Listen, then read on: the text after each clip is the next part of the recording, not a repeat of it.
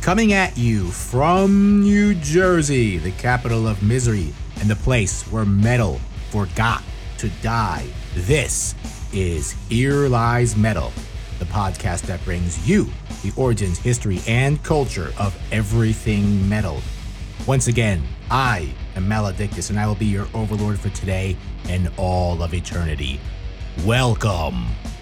As usual, before we begin, I've decided do the news once again.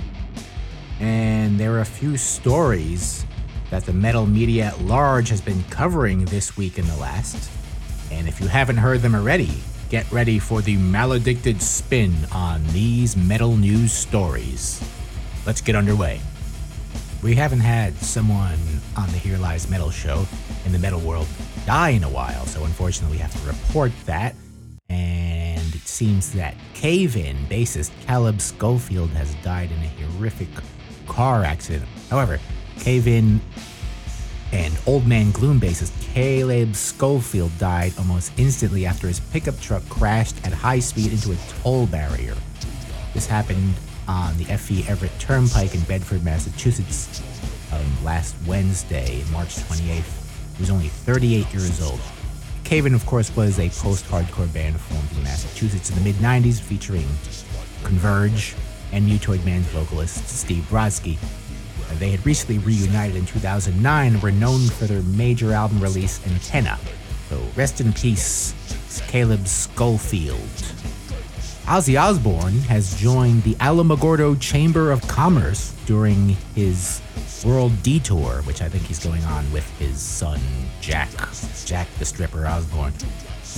Uh, while in town, the Osbournes visited the ranch owned by Alamogordo Chamber of Commerce director G.B. Oliver, which led to a unique opportunity. Here's a quote The way that that came about, someone gave them my name.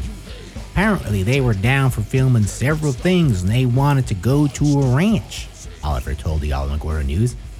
It was Ozzy Osbourne and his two children, Jack and Kelly.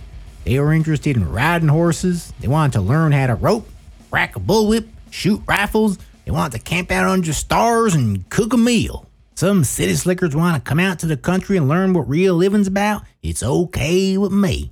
I'll even forget about that time he pissed all over the Alamo. That's Texas anyway. That ain't New Mexico. Oliver asked Oz if he was interested in becoming an official member of the Alamogordo Chamber of Commerce. Ozzy told me he appreciated all that and how Oh, it's so pretty out here in New Mexico.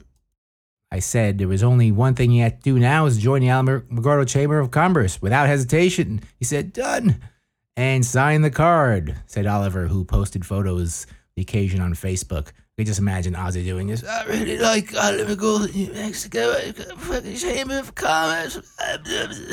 I've been to Alamogordo before, actually. I took a long road trip from Denver to LA, driving the whole way, and Alamogordo was on the way. So it's a very small town with very good Mexican food. And right outside town is the White Sands National Monument, which is a national park. Just the sand is white there. It's powdery and white for some reason. I don't know what the geological formation is.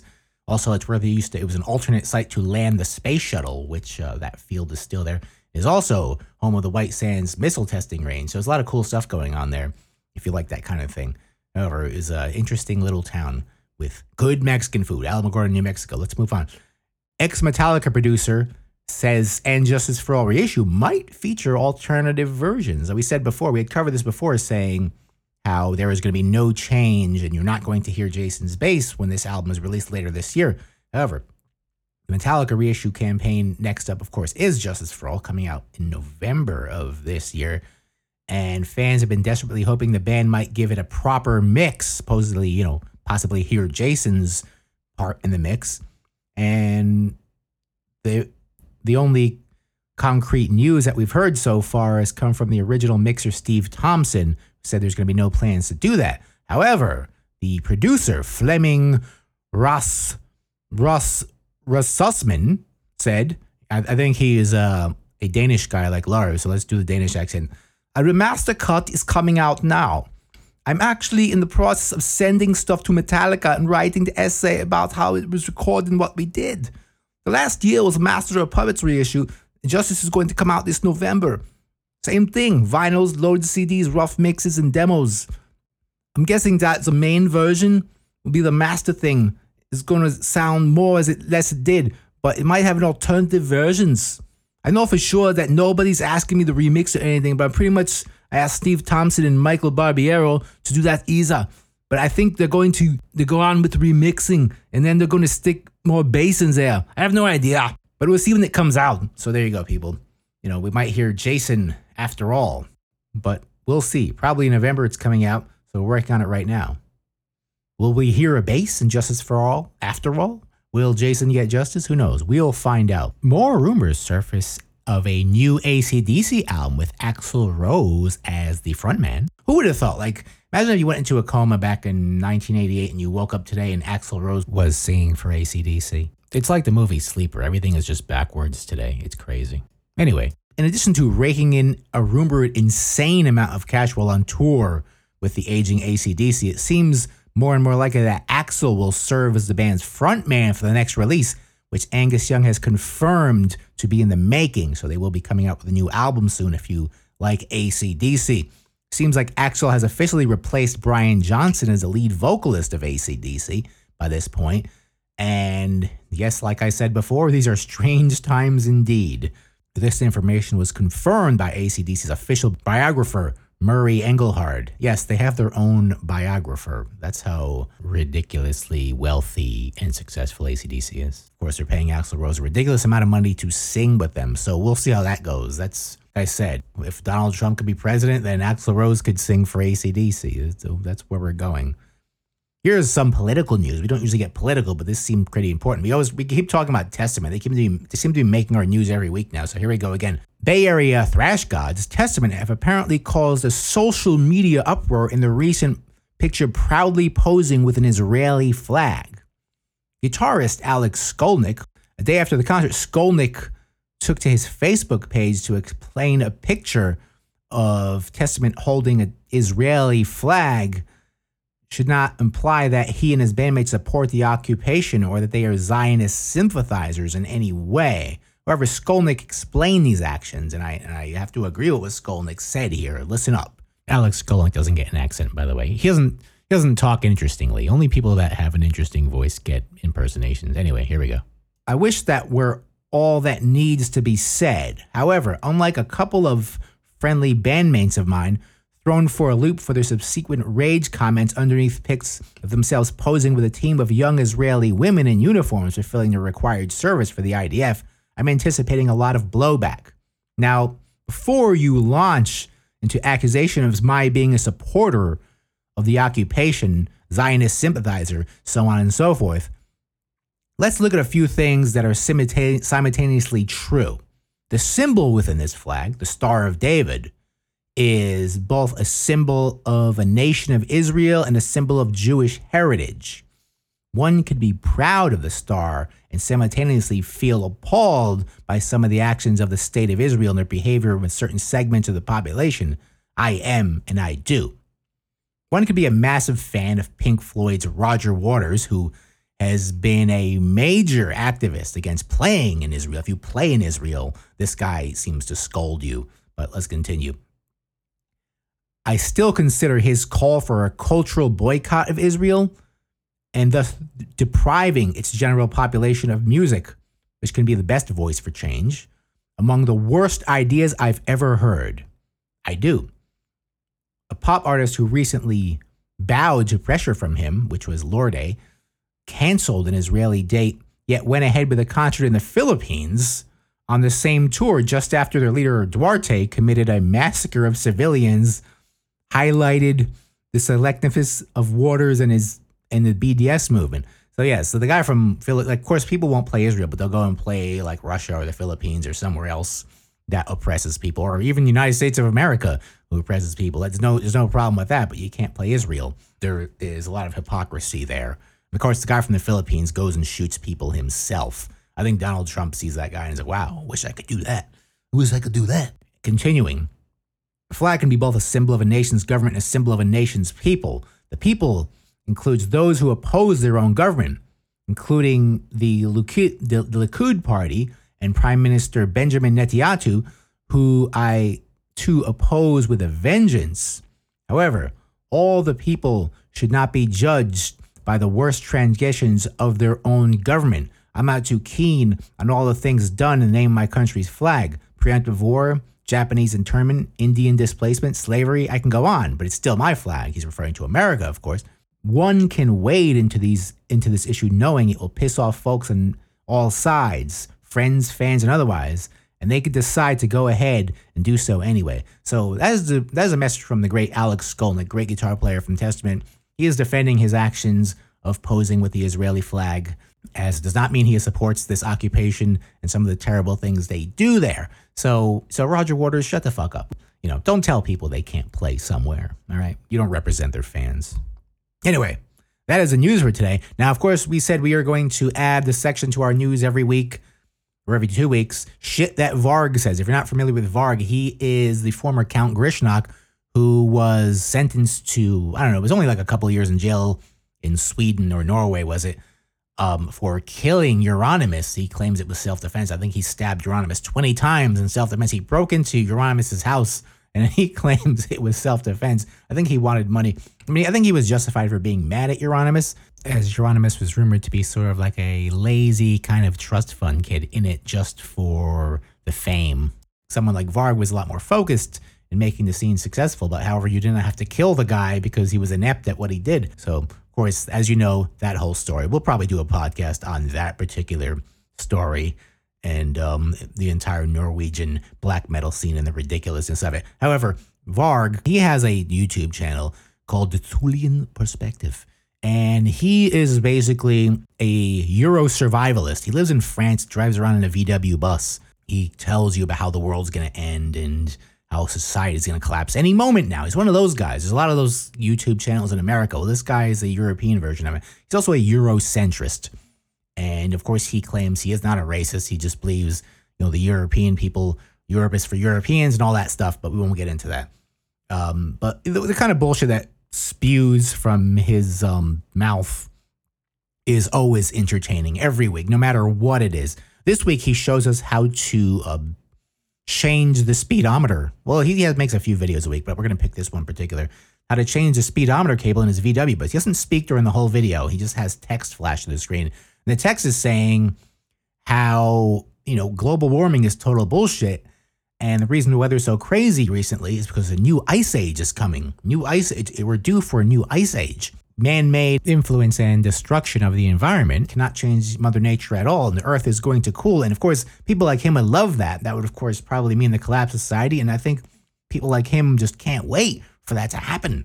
You know, he's basically the same guy, same as one of those militia guys in Montana, or exact same thing, just a Euro version of that, if you can imagine it. Of course, I don't think he's armed though, or is he? We don't know. Maybe he has swords and axes. He does think he's a Viking after all. And what Viking wouldn't celebrate the return of the Ice Age? Wouldn't that be like the whole world would be like their home, a land of ice? That's how he lives, and he will have more bullshit for us every week. And so basically, he says, "Why is the weather warmer than usual?" let's find out. He always says, let's find out. And then he just gives you his um, bullshit propaganda where God knows where he's come up with this stuff. So, and he basically shows you charts of how each ice age cycle, the weather gets warmer first, and then we get an ice age. So, that is shit Varg says for this week. It's very entertaining. Look it up. It's, um, you could find it. I will post the link. I already posted the link on our Facebook, and we will do one every episode because Varg will always have something ridiculous to say to us, you know, whether it has something to do with his role playing game. I think he invented a, ro- a paper role playing game called My MYFAROG or something or something like that. And it's about this. It's of course a Eurocentric role playing game about living in medieval Europe. But I think there's magic and stuff. He has his ways about him, and he is the heavy metal's clown. And I think all the metal sites love, eh, you know, they always monitor him. And, and hey, he's probably making money doing this because he knows he's ridiculous and everyone's watching him and he's is probably getting him wealthy. He of course ref- claims he refused to do a show in England for something like a half a million dollars to reunite Burzum, Burzum as he calls it. And he says, I'd rather be back in jail than to play with Burzum again.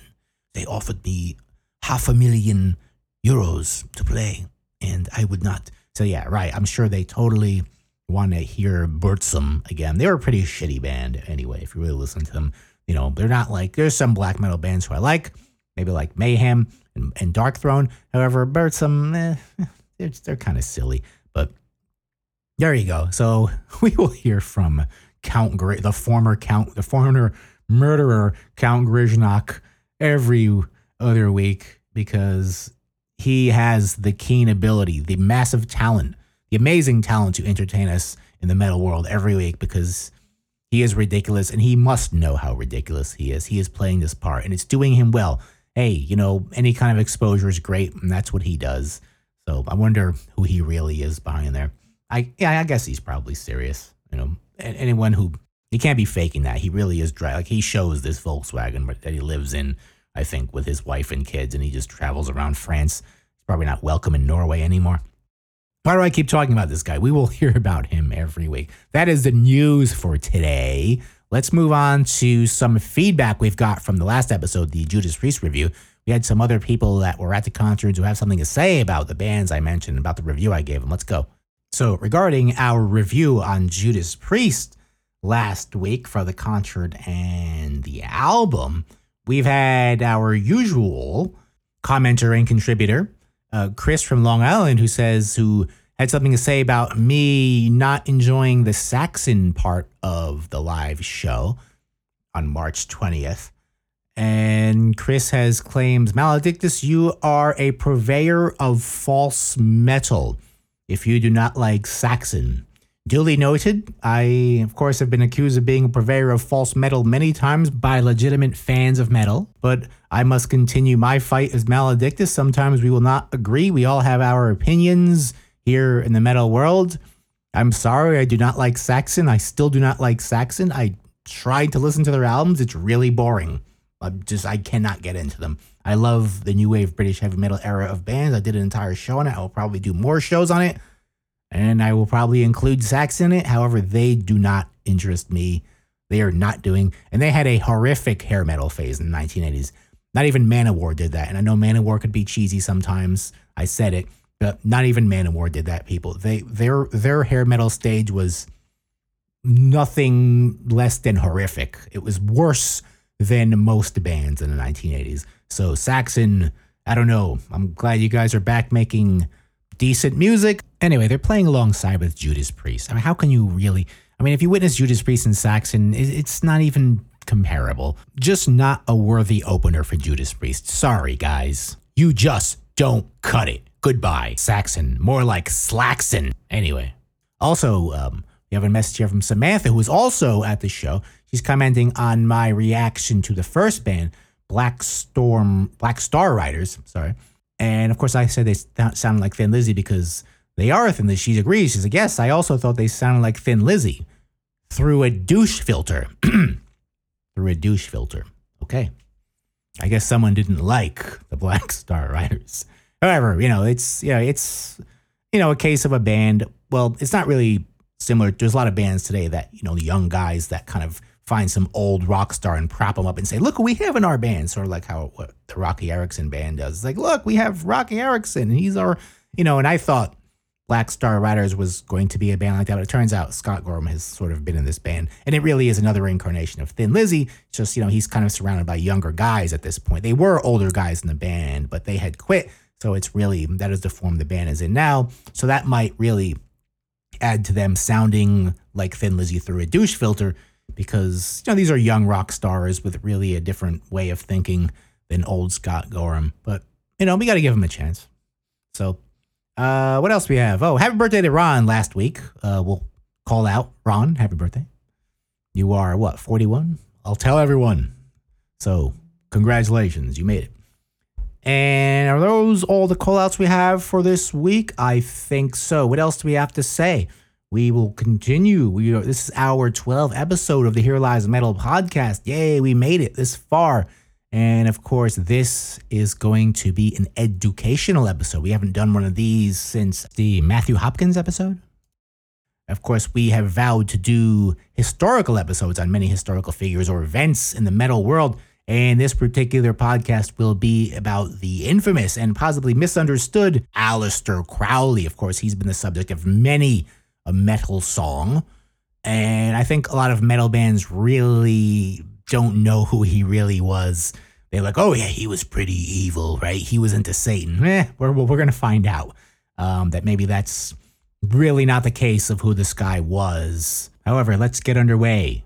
Let's get on with all these historical facts I've compiled with you. And of course, this podcast took a while. And this, uh, one more thing, most importantly, this is going to be a two part episode. We're going to do part one, Aleister Crowley, part two, Aleister Crowley episode 12 and 13 or possibly 14 maybe we'll do an episode in between. We'll see. There was a lot of information on this guy. He had a very long and very interesting life. They call him the most wicked man in the world let's call him the most interesting man in the world because that he was. On top of all that he was a very wealthy person received a very large inheritance at a young age but obviously we'll get into that this of course makes a lot of what he did in his life possible if he was a poor guy i think he would have ended up really just unknown and forgotten. Think of him as someone from Downton Abbey that takes place during the Edwardian times. You know, basically a bunch of very wealthy people where you're not exactly sure how they got that wealthy. They just always were. Well, that goes for Crowley. He was someone that just always was wealthy, never really had to have a job in his life, the early part of his life anyway. So think of him as sort of a wicked version of Downton Abbey in a way. Anyway, let's get on with the podcast. This, of course, is Aleister Crowley, To Mega Therion, Sex, Drugs, and Esotericism. Without any more delay, here we go.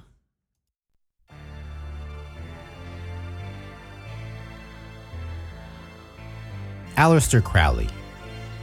You probably heard the name from the Ozzy song, or maybe that in songs of Led Zeppelin or possibly even David Bowie. Known as the most wicked man in the world, the Beast 666, To Mega Therion, as well as many other grand titles, the legend and legacy of Aleister Crowley lives on to this day.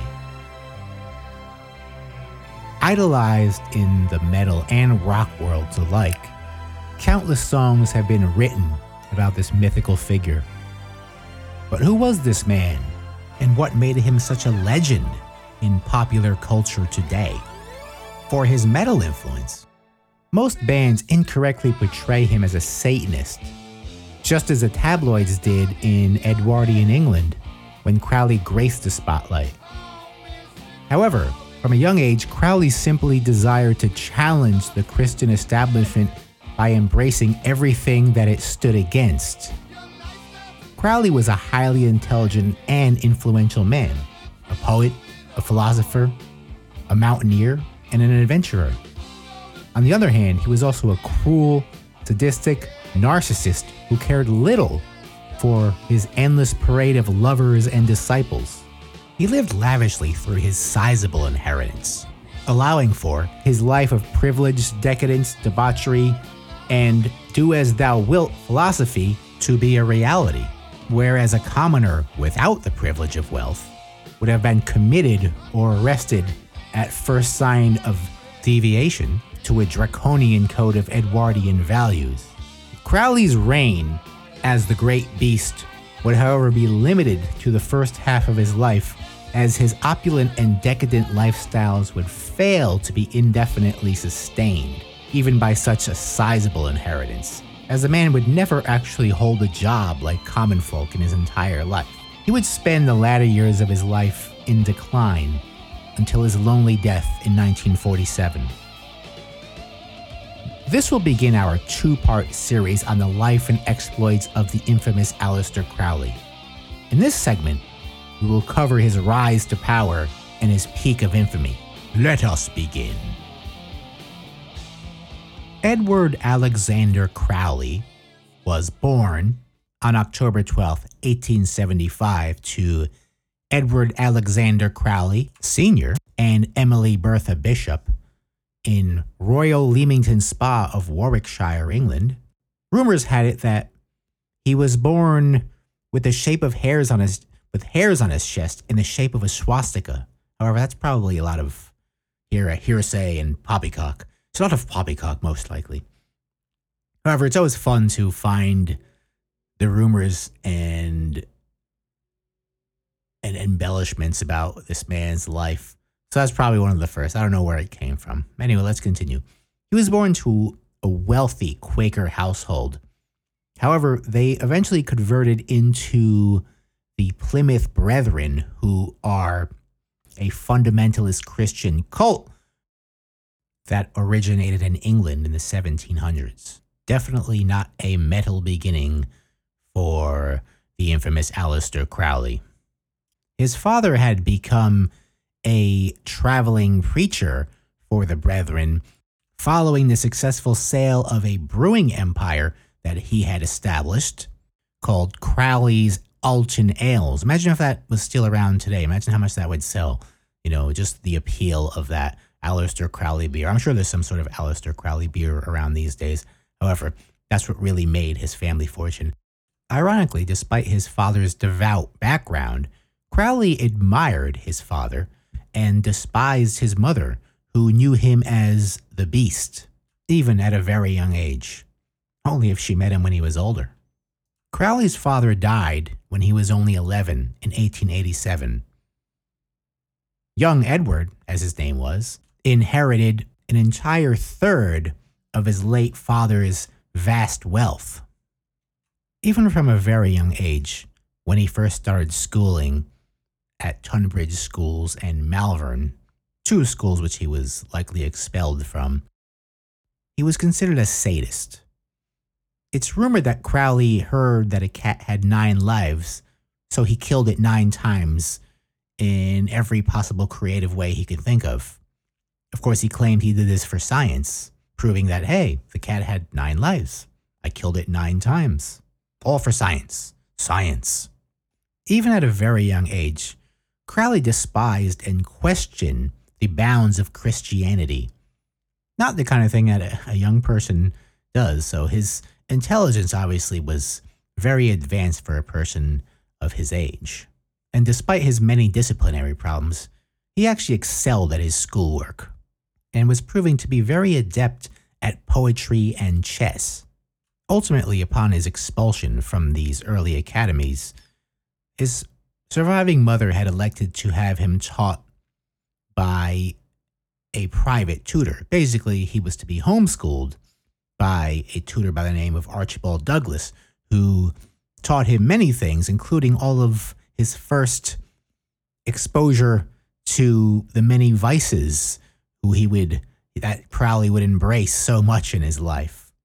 For a man whose future sexual appetite would be off the charts, Crowley first had sex with his mother's maid. That was his first sexual encounter. Uh, of course, upon finding out the maid was fired, and rumor has it that this particular maid became a prostitute and was summarily murdered by Jack the Ripper, according to Crowley. And Crowley also, at the same time, claimed that he knew the identity of the Ripper.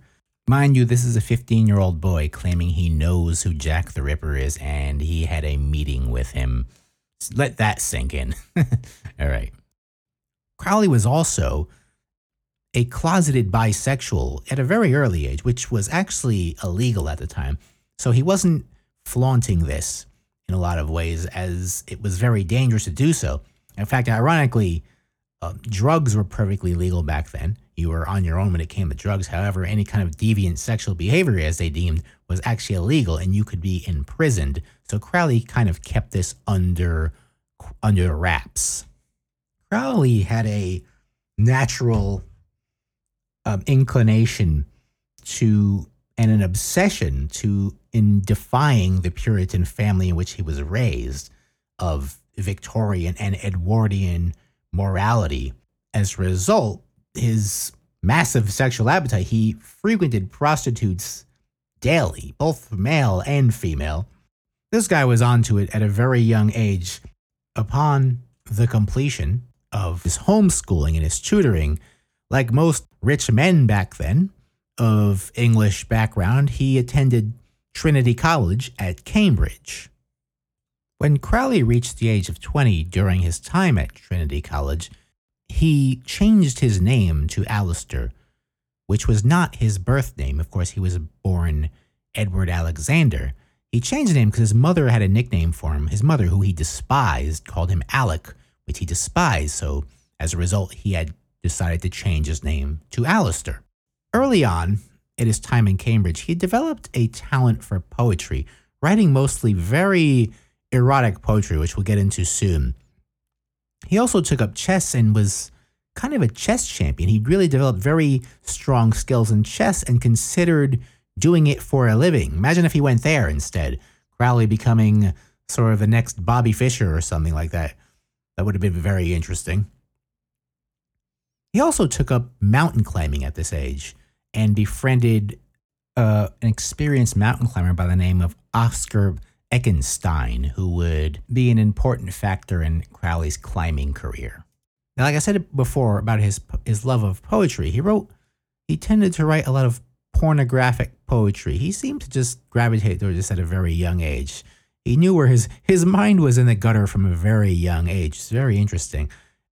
And during an era of such Edwardian bounds and restrictions, how he developed such a knowledge of such forbidden subjects during that time. It really makes you wonder. As he published this poetry, it was actually illegal in England, so he would publish it under a pseudonym and published it abroad. One of these poem books was titled White Stains, a book of erotic poetry. I can imagine what that means. As I said before, Crowley also had an excessive appetite for sex and frequented prostitutes almost every day at his time in Cambridge and developed gonorrhea as a result. So you can imagine the you can imagine the diseases this guy's dick must have had by the time he was of an older age. I can only imagine. But you know, we won't get into the anatomy of the private parts, the private property of Aleister Crowley, and the STD status of his own dick. It was at Cambridge that his interests in the occult had started to develop, and he would only accelerate these teachings from then. It was in 1898 that he dropped out of Cambridge despite his excellent performance. There's no doubt about it. Crowley was an extremely intelligent person, an extremely deviant, but very intelligent student. Upon leaving Cambridge in 1898, Crowley was introduced to a George Cecil Jones in one of his trips, who taught him, who informed him about the existence of the Hermetic Order of the Golden Dawn. This was an occultist society for the elites of England at the time. Other members included Bram Stoker and W.B. Yeats and other elites. Basically, a lot of rich guys in England and women, women were allowed in it, with a lot of time on their hands. Crowley joined up and was made a neophyte or beginner. This is basically what you where you are ranked when you join certain groups in occultism. You are a neophyte. And he was christened the name Frater Perdurabo, which means one who doesn't fail. The Hermetic Order of the Golden Dawn was led by a guy named Samuel Liddell MacGregor Mathers, who Crowley would be in odds with in the future. It was here that Crowley discovered the Book of Abramelin. And what this book explained was good magic will prevail over dark magic at the end. And what it was basically was was a list of demons and angels for you to summon through ritual, based on the premise that one could use their own guardian angel. And everyone, of course, according to this book, has a guardian angel. You could use this guardian angel to exploit black magic if need to. Basically, you could do whatever you want. You can curse people. It's basically a manual for you to get what you want through your guardian angel. Now, during his time at the Golden Dawn, Crowley being that he was rich, rented a luxury flat on 67 Chancery Lane in London. He wanted to excel in the ranks of this group. He wanted to be in charge. He was a very ambitious person. He was a very narcissistic person, a very competitive person.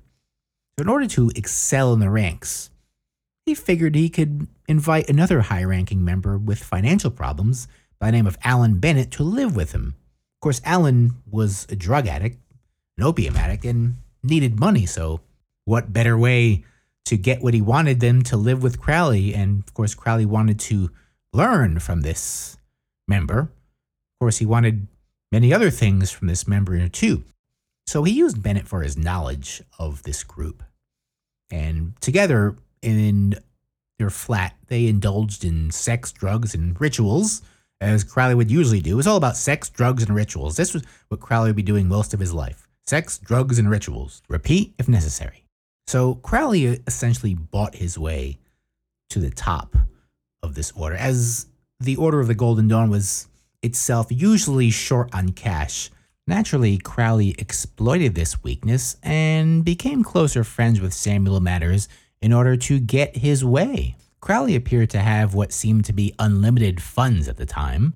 So he was like, Oh, yeah, you need money? Here you go. What are you going to do for me? So it worked pretty well for him. However, he was unpopular with other members of the Golden Dawn for his libertine lifestyle. He was especially hated by W.B. Yeats, who really despised him, really despised his lifestyle. And despite buying his way straight to the top of the Golden Dawn by assisting Samuel Mathers when he needed, other members knew what he was about. They knew what he was up to. The leader of the Golden Dawn decision to increase Crowleyan ranks, the other members simply did not accept this, and it caused a major internal struggle, almost a civil war between two factions of the Golden Dawn. Basically, Mathers and Crowley versus the rest of the members. This, of course, would ultimately lead to the disbanding of the Golden Dawn. However, during his time in the Golden Dawn, as a guy with a lot of money and an obsession with the occult, in November of 1899, Aleister Crowley purchased the Boleskine House at Loch Ness. Now, like I said before, Crowley had a lot of money. Upon moving into town, he declared himself the Laird of Boleskine and would dress in full Highland attire. Crowley had purchased this property as the result of its location near an ancient graveyard, and he believed this was the optimal situation for the ritual that he was planning to undertake. Now, like I mentioned before, the Boleskine house was on the shores of Loch Ness, probably a small, very quaint town. You can imagine the locals how they must have felt about this character, Crowley, openly op- openly flaunting his obsession with the occult before a very probably devout and superstitious Catholic Scottish population. You can imagine how they must have felt about this guy. It was amazing they didn't burn him at the stake. Now, he chose this spot to perform the Abramelin ritual. Now, this particular ceremony was a six month ordeal. He didn't do this overnight. This ritual, as instructed in the book of Abramelin, took six months to perform, and it was to summon demons from hell. Crowley worked at this day and night so you might just imagine the amount of sex and drugs that it required. God knows what sort of conditions and sexual rituals. I mean, can imagine just the scene in there, what this must have been like. There was always, of course, sex involved, um, both homosexual and heterosexual sex with many people. So I can imagine what sort of things must have went on in there during this ritual. I mean, you know, it would make for a great movie, I suppose. However, he did not complete this ritual which is very bad news for the summoner, according to the book, results in the possession of the summoner. So perhaps Crowley was possessed by demons at this point because he did not follow through with this ritual or complete it. So maybe that was a life changing experience for him. This is where it becomes an episode of Supernatural. Everything he did after that was not by his control, as he was probably possessed, if you believe that sort of thing. I'm not going to be skeptical on a lot of the bullshit in this story because it's more fun to just go along with it. I'm going to read you what ridiculous things I found in my research. I'm not going to, you know, be like, oh, I'm just going to leave things out because they sound ridiculous. I'm going to tell you and let you decide. Maybe I'll make fun of it though. There's a lot of pretty ridiculous things that happened in Aleister Crowley's career here. Anyway, after a, a few months of these happenings in the house, reports of staff and guests apparently that were descending into madness uh, from their experiences in this house of horrors. We might have to do an entire episode just on the Boleskine house. It just seems like a very interesting subject, and it has more of a history. We'll get into that in the next episode in the legacy of Aleister Crowley. I don't really want to give every anything away. Let's do this one piece at a time. During this time, of course, one thing very interesting I found about Crowley is as a result of his vast wealth, he seemed to uh, be able to just travel on a whim. Of course, in this year, in the year 1900, you know, you couldn't just get on a plane and go somewhere. You had to get in a very large steamship, and it would take weeks and weeks to get where you were going.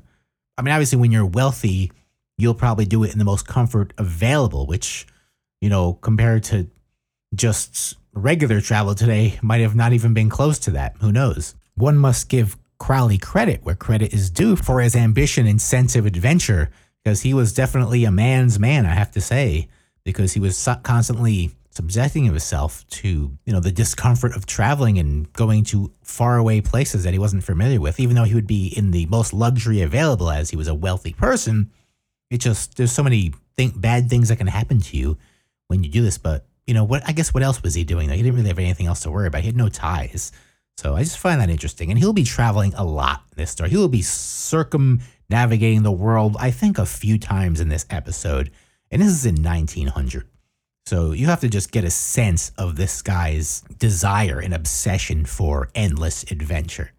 Like I said, he was a man that never stayed put. He seemed to never settle anyway for more than a few months. Probably spent most of his life traveling on ocean liners. So he would travel to Mexico. This would be the first real major trip he would take. And what he did in Mexico was climbed mountains as he was enthusiast of climbing mountains since his introduction to Oscar Eckenstein, who would be in his future mountain climbing expeditions. He learned more about Freemasonry. Aleister Crowley was actually a Freemason as well. That's how he uh, had established many of the bases from his future religions that he would develop. A lot of it was based on principles of Freemasonry, which I don't understand. Don't make me explain it. I'm not well versed in the secret teachings of Freemasonry. And believe it or not, he also actually learned to become invisible from the um, by summoning the god Harpocrates. However, I didn't know that he had the power to make you invisible. However, Crowley does claim he learned how to be invisible this time in Mexico, as he claims he was walking around and no one knew he was there. So there you go. Imagine this. Hello, I'm invisible. You can't see me, can you?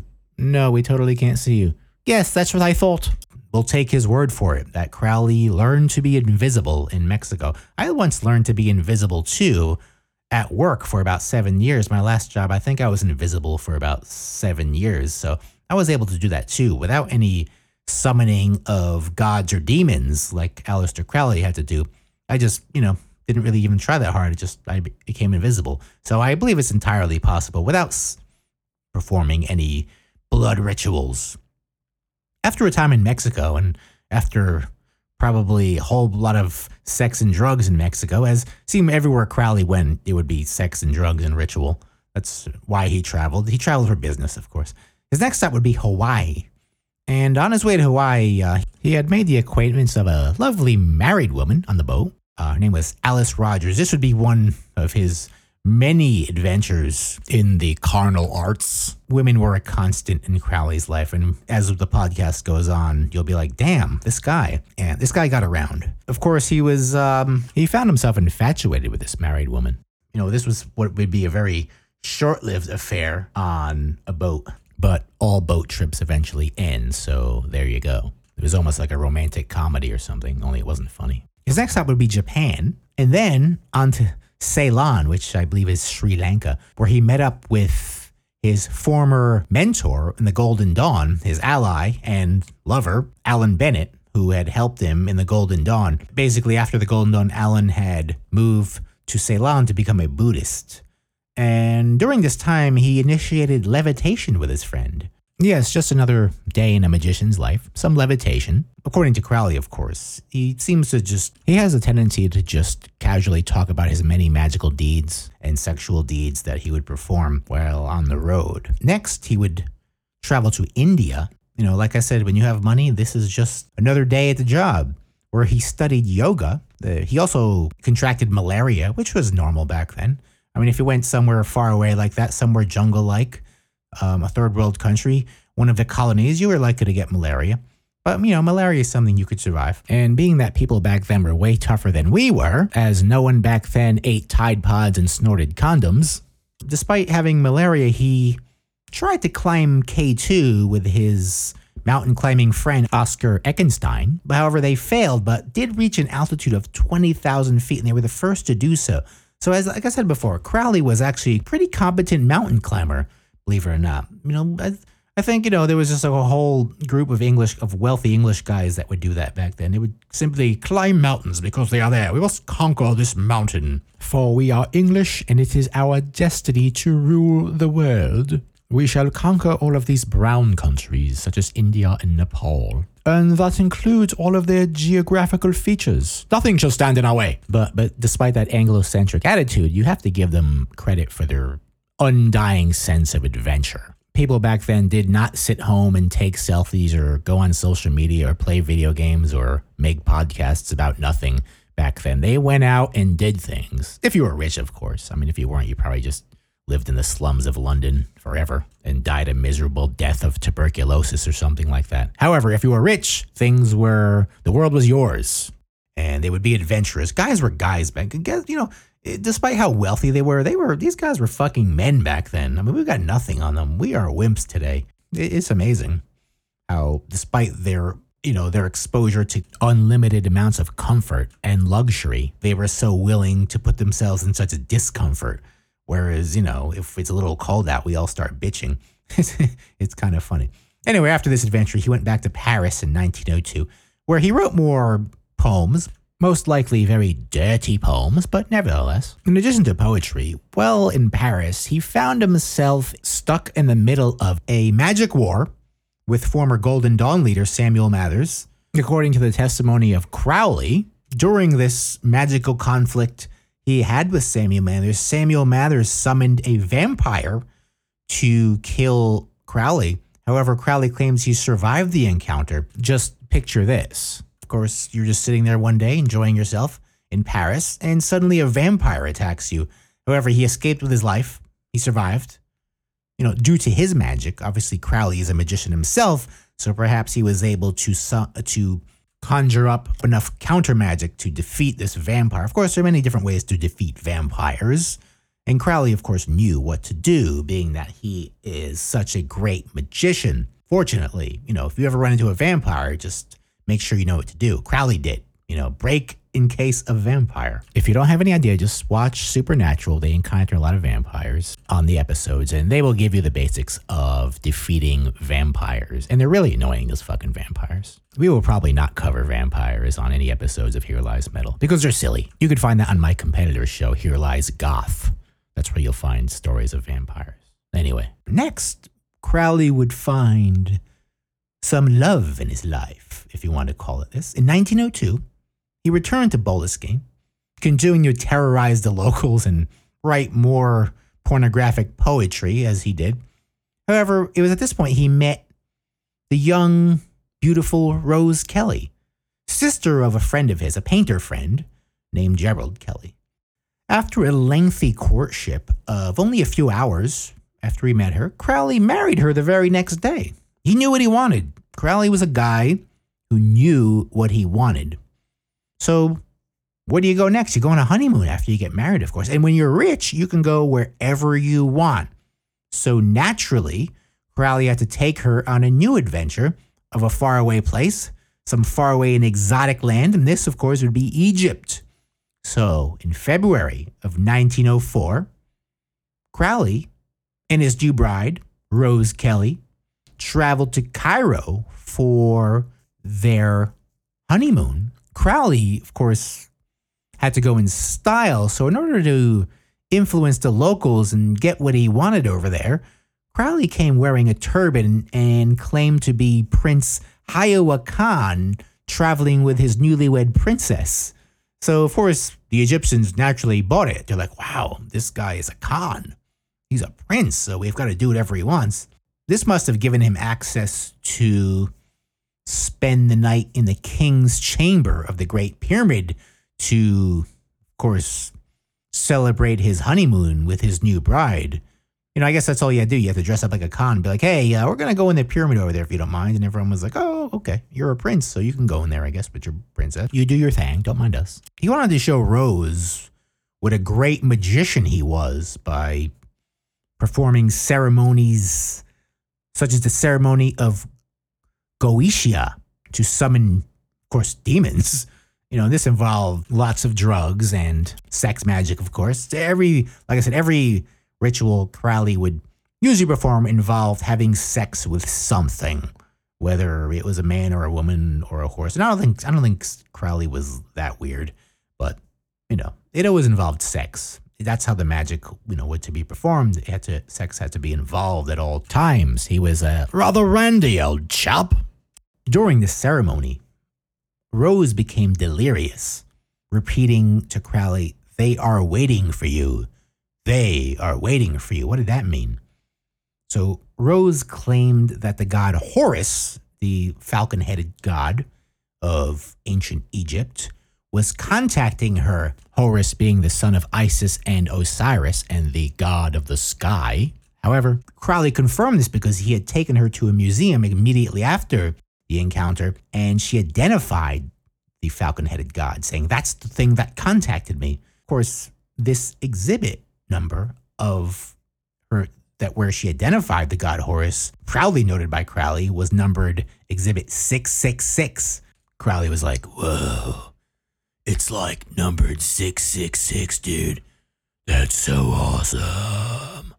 And Horus, according to the message he gave Rose, proclaimed that on March 20th, the great equinox of the gods would come to bear, whatever that means. So later in this adventure, Crowley himself heard a voice, identified as Aiwass, messenger to Horus, and he would soon identify himself as Crowley's guardian angel, according to the Book of Abramelin. This voice would be with Crowley from this point on and would influence him on many other decisions during his debaucherous life. The voice then, at this point, dictated the famous Book of Law for the next three days. This is how Crowley came to write the famous Book of Law, and he claimed that humanity was entering a new aeon and Crowley would be the prophet. Now, if you're not familiar with the Book of Law, here is a quick excerpt. Above, the gemmed azure is the naked splendor of Nuit. She bends in ecstasy to kiss the secret adores of Hadit. The winged globe, the starry blue are mine. O Anka Af Nakansu whatever the fuck that means. So that's a little expert from the Book of Law, whatever any of that means. I have no idea. I'm sure a lot of drugs were consumed in order to receive such an important message from the gods. Ironically, Crowley would ignore the instructions of the book commanded him to perform. He actually didn't like it at all. He sort of put it away and put it onto the back burner until later um, the book had ordered him to take the stele number 666 the exhibit that had been identified by his wife. He was in, he was told by the book by the voice Aiwass to steal this. He was also told to fortify his own island and to translate the book to all the world's languages. Instead he put the book away for the time being and he resented it. This of course is the book where his future religion of Thelema would be based. However that will be in part 2 Upon his return to Boleskine in July of 1905, Rose gave birth to their daughter named, get ready for this, Nuit Ma Ahathoor Heket Sappho Jezebel Lilith. That was her name.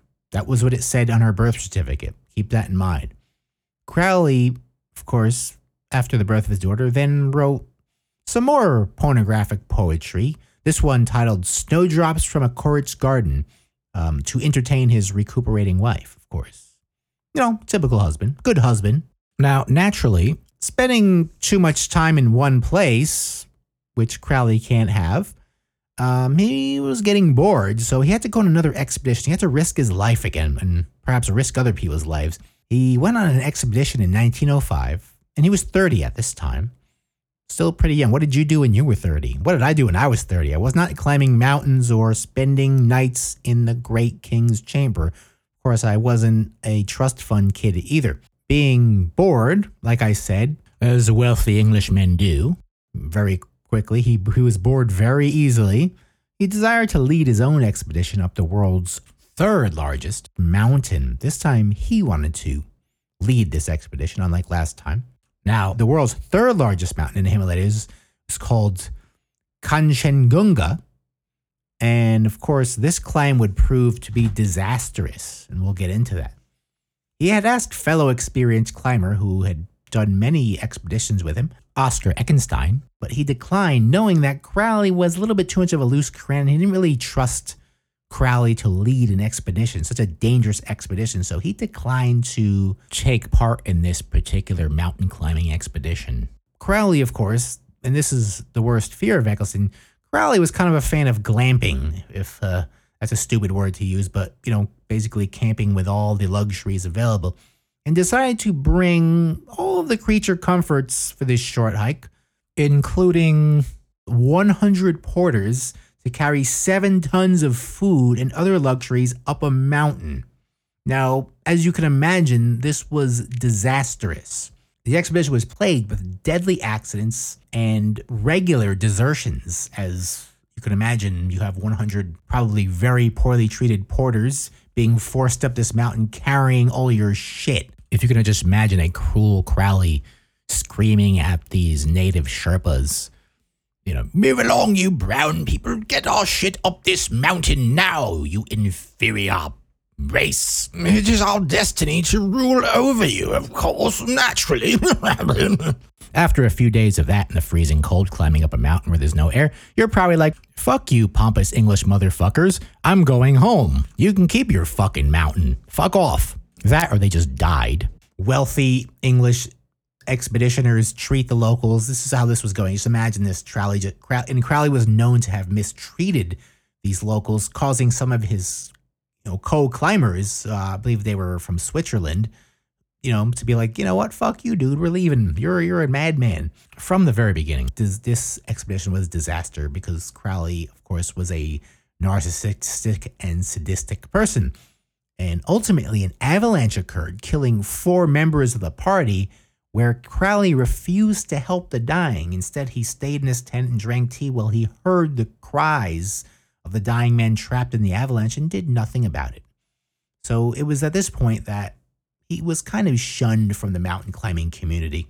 You know, kind of like how people are shunned from certain groups that they're in. Well, he was not really liked by mountain climbers after that. You know, kind of like the mountain climbing geeks at that point were like, oh, no, he's not. He's not in our club anymore. Following that debacle, traveling some more because a deadly mountain expedition was simply not enough for Crowley. Next, he traveled to a place called Mahorjabinj to do what rich English folk did back then, and that was to shoot endangered species, of course, in some canned hunt. So after that, he next met his next he met his wife in Calcutta. As many aristocratic Englishmen went with their families, part of the empire. Calcutta, but was thrown out of India for apparently shooting someone that tried to mug him. So even that wasn't, you know, didn't fly back then. Uh, you know, this is the only occasion that I could find of Crowley actually killing someone directly. You know, as crazy as he was and as decadent as he was and as psychotic as he was, uh, I really can't find any of the, any evidence of him actually murdering people for fun. He probably just saw it as some Indian native, so he's like, I would just shoot him. And of course, he was thrown out of India. Next stop was Burma, uh, once again to see his old flame, Alan Bennett. And um, it's amazing how far Crowley will go just to see someone, you know, an old friend or an acquaintance. Like, oh yeah, I'll just think I'll go to Burma to see my friend. You know, this is back then. This wasn't about jumping in a plane. Like today, even I wouldn't go hundred miles to see some old acquaintance. I mean, never, ne- never mind on the other side of the world to just see some guy you knew for a short time. Does Crowley need, you know, sex that bad? I mean, you know, he could just choose, you know, maybe he just really admired this guy. I don't know. After that, next stop was China, where Crowley decided to smoke lots of opium. I mean, typical. Crowley loved doing drugs. Of course, his wife and kids were with him. His wife and daughter were with him at this time. And, you know, I'm just going to go some opium dens. Don't mind me, honey. I'm just going to go out and smoke some opium, do some rituals, do some sex rituals, smoke some opium. It's fine. He had a very understanding wife, you could say. Um, well, I'm sure she actually didn't really have a choice in the matter, but but very understanding woman. That's a keeper, huh? You could just take her across the world and she has no problem with it. You could do all the drugs you want and sleep with all the other women you want. Did I mention Crowley was a narcissist and completely out of touch with reality? But as a result of her being so ideal and perfect, he then um, abandoned them in order to travel to Shanghai to meet up with another old flame of his named Elaine Simpson, he had met um, earlier because uh, she had admired this book of law he wrote. So you know they performed some more sex rituals and and did some drugs in Shanghai, most likely. And you know at the same time he's like, yeah, honey, I'll you know I'm just going to see my other girlfriend. So you you sit tight here. This is the kind of guy. This is kind of narcissist, just clueless narcissist. Aleister Crowley was. This is uh, really the story I'm trying to bring you. It's amazing. So his next stop, traveling some more, was Japan and then Canada. So now he's going the other way. You know, at first he traveled the world the other way. Now he's going from west to east. Before he went east to west, so he's going the other way now. Uh, he went to Japan, Canada, and finally New York City, circling the very globe more than most of us leave the house at the time, in a time before airplanes, time of steamships. And mind you, it is a globe for all you fucking flat earthers out there. Go fuck off. Get fucked. I mean, I'm obviously a globe-tard Satanist, as you could see, so I support this conspiracy that the earth is a globe and not flat. So, and I'm going to try to force that on the world, being that I worship Satan. So, there you go. Anyway, so you've got to just admire this guy's sense of adventure and extreme, immeasurable level of machismo. This guy is way tougher than anyone you've ever met. And he's some pasty, wealthy Englishman raised in the lap of luxury. So imagine someone back then who was not rich, how tough they were. We wouldn't stand a chance back then.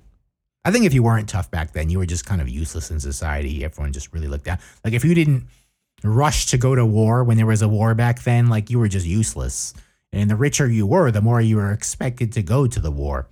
So that's how it worked back then. Yes, we, we are just not as tough as they were in any way. I'm I'm going to admit it.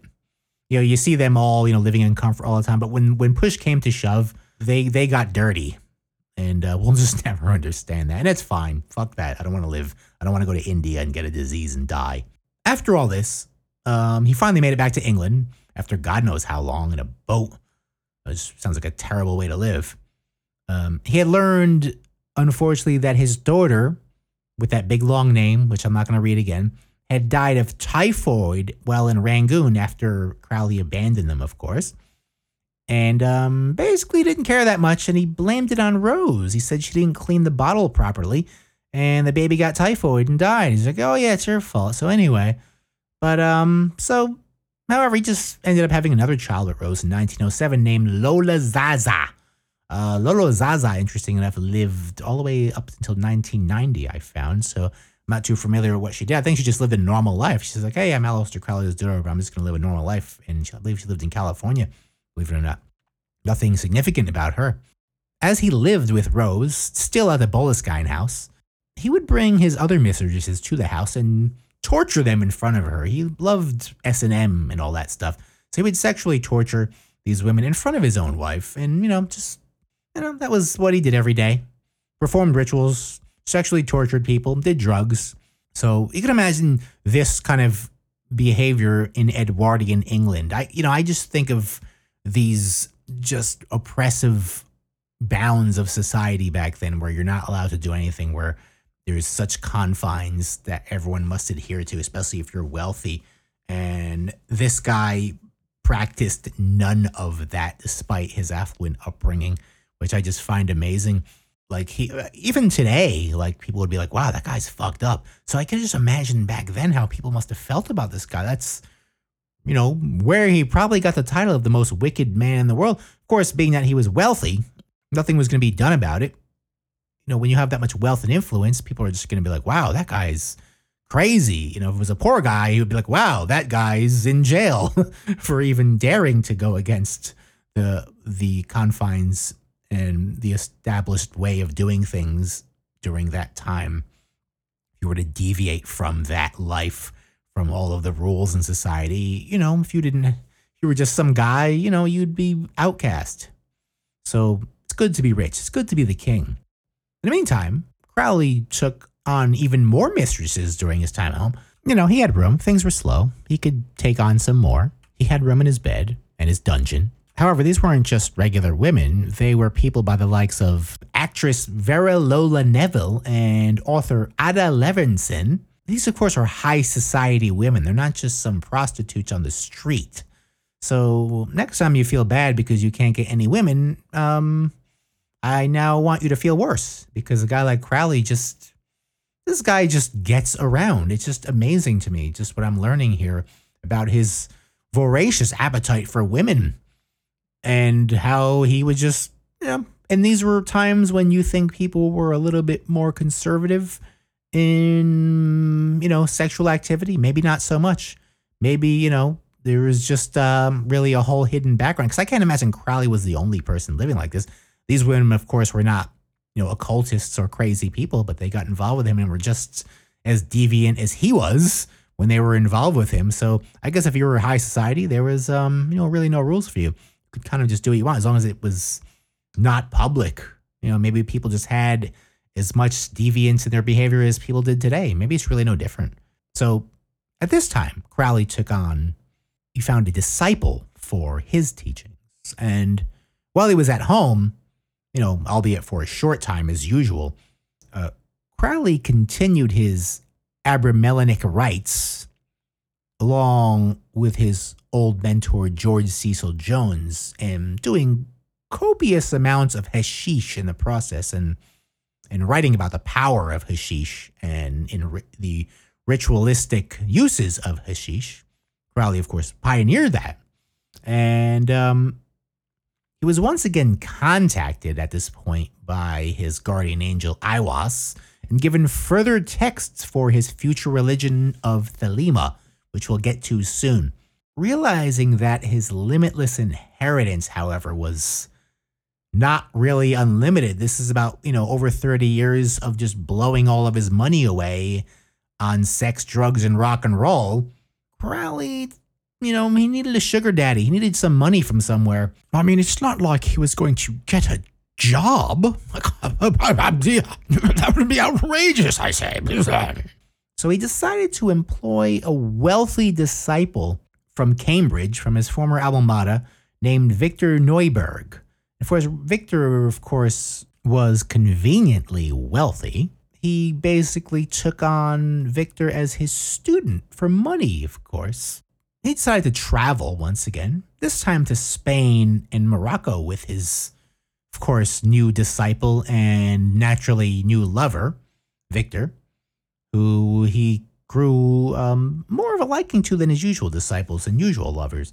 So he's off with this guy. Meanwhile, his wife is at home suffering. Uh, yes, honey, I'll be off to Spain with my new colleague. Well, she'll be back in a few months, I say.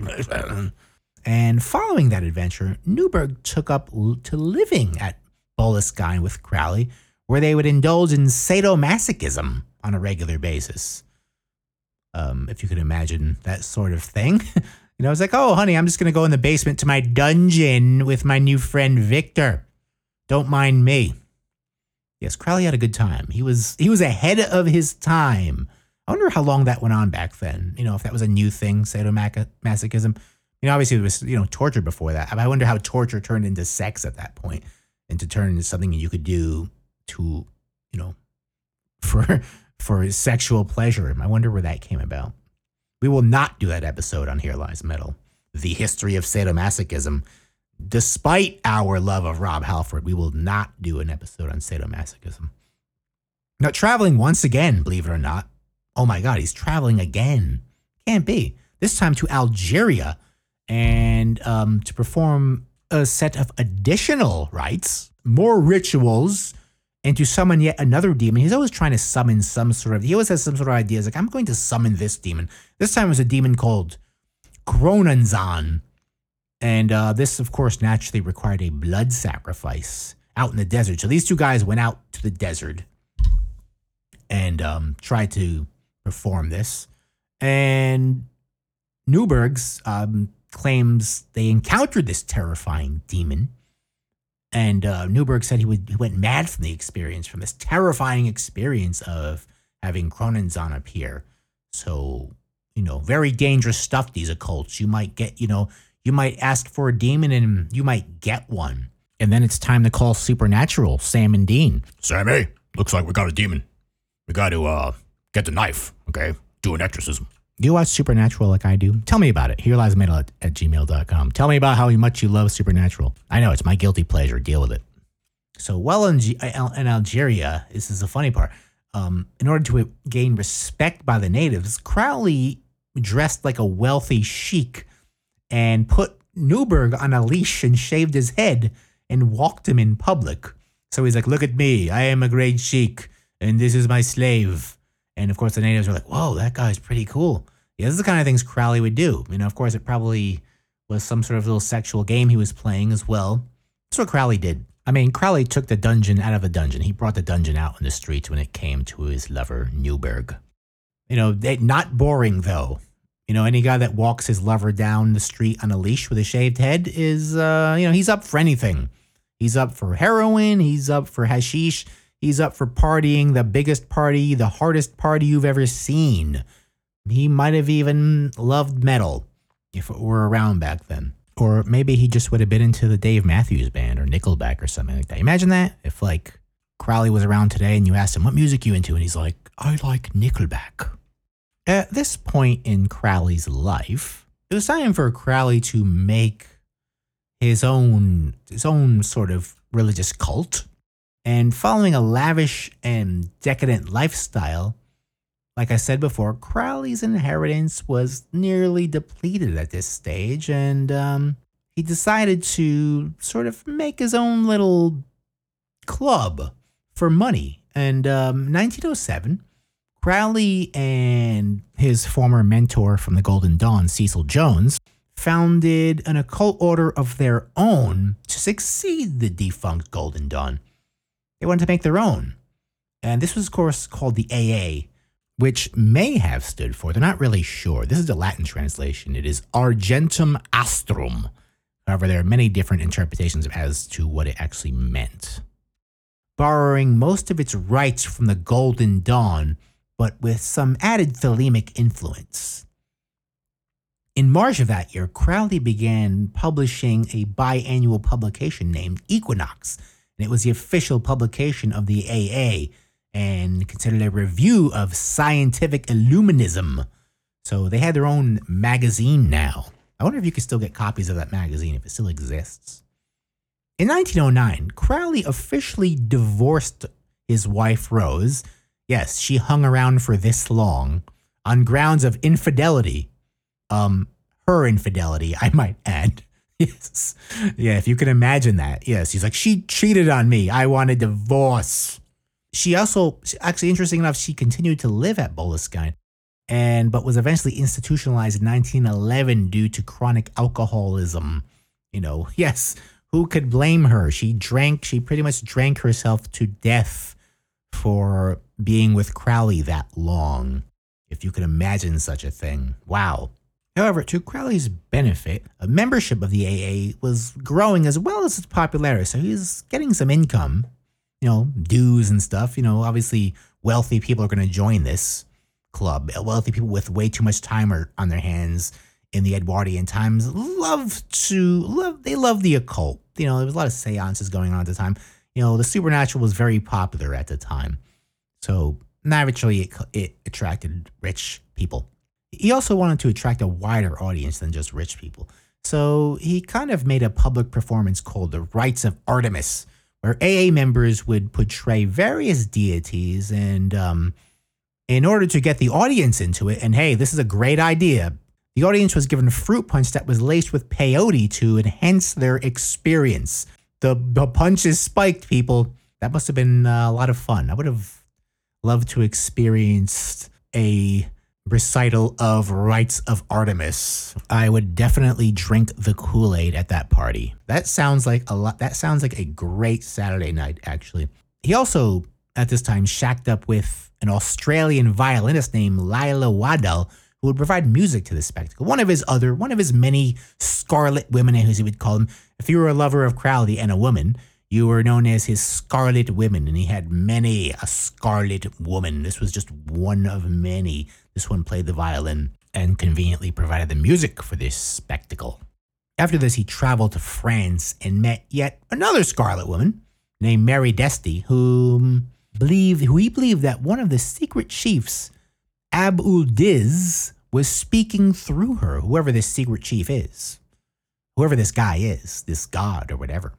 He was speaking through her, and it was through this dictation Crowley wrote the two volume Magic Book 4 in 1912 and developed from this book the spelling magic with a K, M A G I K, referring to paranormal magic whereas the other spelling, magic, M A G I C, describe those uh, unfortunate drunk guys that your mom hires at your 12th birthday. You know, magicians, the guys that pull rabbits out of their ass. You know, they're always uh, drunk and unpleasant. Those guys, those guys are magicians. Crowley didn't like them. You know, he was a cool magician. He was a magic magician. After all that, Crowley discovered the Ordo Templi Orientis in 1912. This, of course, would be a major part of his life. He was known for his affiliation with the OTO. In 1912, Crowley published perhaps his most famous work, The Book of Lies, when he was accused of publishing secrets from the German based OTO by OTO leader Theodore Reuss.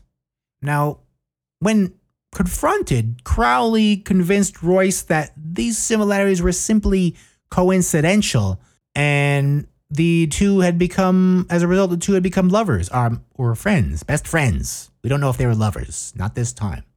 But as a result, Crowley's charm got him appointed, believe it or not. Like, imagine this like, one day the guy's accusing you of something, the next minute, you are the head of the British branch of the OTO and was given the magical title of Baphomet. That's pretty cool.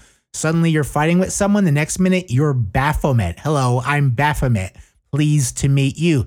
I am the English branch president of the OTO. Pleased to meet you. What can I do for you?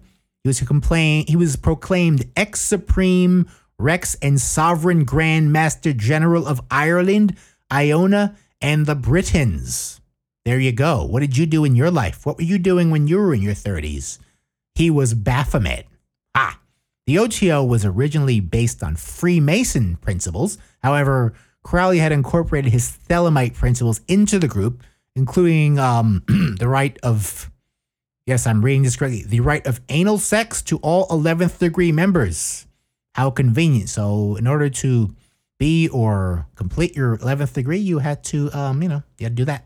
Crowley also wrote the famous Gnostic Masses, which you've probably seen on YouTube. If not, look that up. It's kind of funny, which is a Thelemic ritual and became part of an OTO ritual and is still, like I said, comically incorporated today. I just saw a video that our very good man, Chris from Long Island, sent me.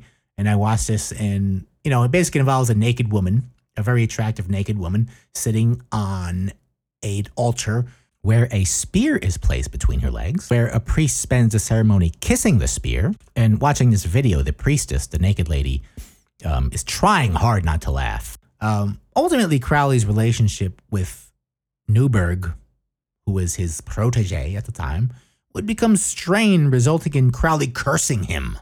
You're cursed. I'm tired of you. You don't want to be around me? I curse you. That's what happened to poor Neuburg.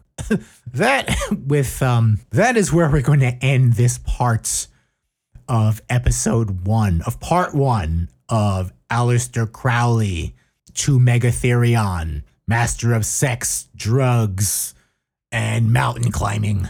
There is a lot of information on Aleister Crowley here. There's a lot more. My voice is running out. This podcast will go on for over two hours if we get to both parts. So we're going to cut this in two. This, of course, is probably the height of Crowley's career. The next episode will involve his downfall. Um, we'll begin with um, him moving to the USA and his experience in the First World War, which would be very interesting. Uh, we're going to call it one the Fall of the Beast, Part Two. However, that is all for this episode right now. Join us next week. We might we might make it episode 13 or maybe we'll make it episode 14. Maybe we'll cut it up. Maybe we will put maybe a playlist next week. We'll see. I'll see what I want to do. But anyway, thank you for listening to this podcast about the infamous Aleister Crowley. Let's wrap up this podcast.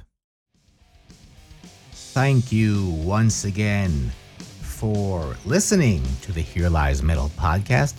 Be sure to follow us on social media, including Twitter at Here Lies Metal, Facebook at Here Lies Metal, Instagram at Metal Lies Here, and contact us on Gmail if you have any questions or comments or nasty things to say about what I just told you here.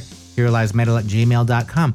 Let us know, give us feedback. I know there's a couple of you guys out there that are giving us weekly feedback, which is great. I would like you all to keep doing that and giving us your opinions on the entire history of metal. Now, be sure to subscribe to Here Lies Metal on iTunes, Stitcher, and Google Play, wherever else podcasts can be found. And don't forget to rate us, even if you hate us. If this podcast sucks, only you have the power to destroy it. And once again, it is my passion to bring you, the listener, these tales of metal. However, if you'd like to support the show, your donations are highly appreciated. You can find me on Patreon forward slash Here Lies Metal. So, once again, thank you for listening to this somewhat educational and perhaps comical episode on the infamous Aleister Crowley. This, of course, was part one of a two part series.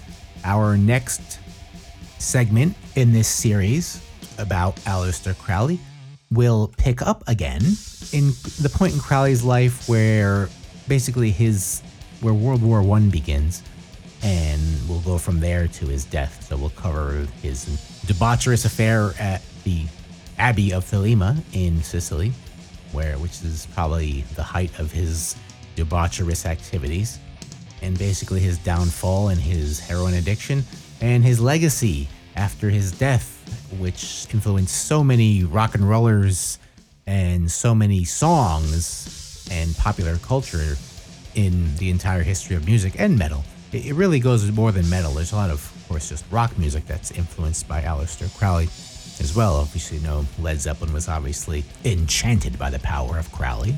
Specifically, Jimmy Page, who had purchased the Boleskine house, um, which I don't know, we might have to do an episode on that alone. It might be interesting enough to do that. Of course, Jimmy Page is a pretty ridiculous person, and uh, of course, many rock stars have done music in celebration of the Beast 666. Uh, Celtic Frost has an album called To Mega Therion, which obviously is referring to Aleister Crowley. But anyway, let's um, let's stop giving away everything and let's cut this podcast. Let's end this podcast here. Thank you once again for listening. We hope you have a very good and pleasant metalful week in your lives. And we will see you next week on the Here Lies Metal podcast. Once again, I am Maledictus, and I am giving you the story of metal. For I am the scribe to all things metal, and I will continue to scribe to you all, for it is my duty bestowed upon me by the gods. So stay tuned next week for part two of this series Aleister Crowley, to Mega Therion, sex, drugs, and esotericism and mountain climbing. Thank you. Good night.